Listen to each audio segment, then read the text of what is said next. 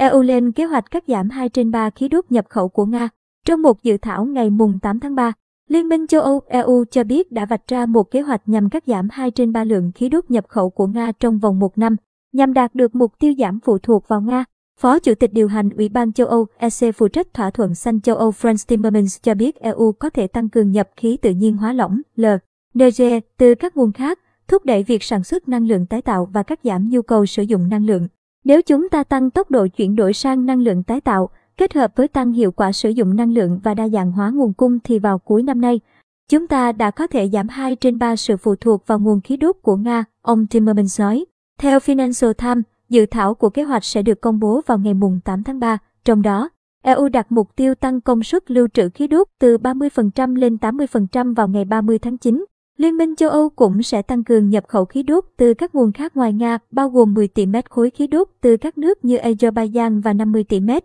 khối LNG từ Qatar, Ai Cập, Australia. Ông nói thêm, EU có thể tăng gấp đôi sản lượng khí sinh học từ 17 tỷ mét khối lên 35 tỷ mét khối vào năm 2030, đồng thời tăng cường sử dụng nhiên liệu thay thế hydro lên 4 lần tương đương với khoảng 20 tấn. Hành động này có thể giúp khu vực cắt giảm 50 tỷ mét khối nhu cầu khí đốt. Bên cạnh kế hoạch cắt giảm lượng khí đốt nhập khẩu của Nga, Phó Chủ tịch điều hành Ủy ban châu Âu cho rằng EU có thể đạt được mục tiêu hạn chế sự nóng lên toàn cầu bằng cách cắt giảm ít nhất 55 phần trăm lượng khí thải gây hiệu ứng nhà kính vào năm 2030 và đạt mức phát thải ròng bằng không vào năm 2050. Hiện Nga là nước cung cấp 40% lượng khí đốt cho EU. Ý, Đức và một số nước Trung Âu đặc biệt phụ thuộc vào nguồn cung này. Moskva cũng nắm giữ khoảng 25% nhu cầu dầu thô của Liên minh châu Âu. Kể từ khi Nga tiến hành chiến dịch quân sự tại Ukraine, giá dầu đã vượt mức 100 USD mỗi thùng, kéo theo giá khí đốt tự nhiên cũng tăng cao. Vì vậy, các nước châu Âu đang nỗ lực tìm kiếm giải pháp thay thế trong trường hợp thiếu hụt nguồn cung từ Nga.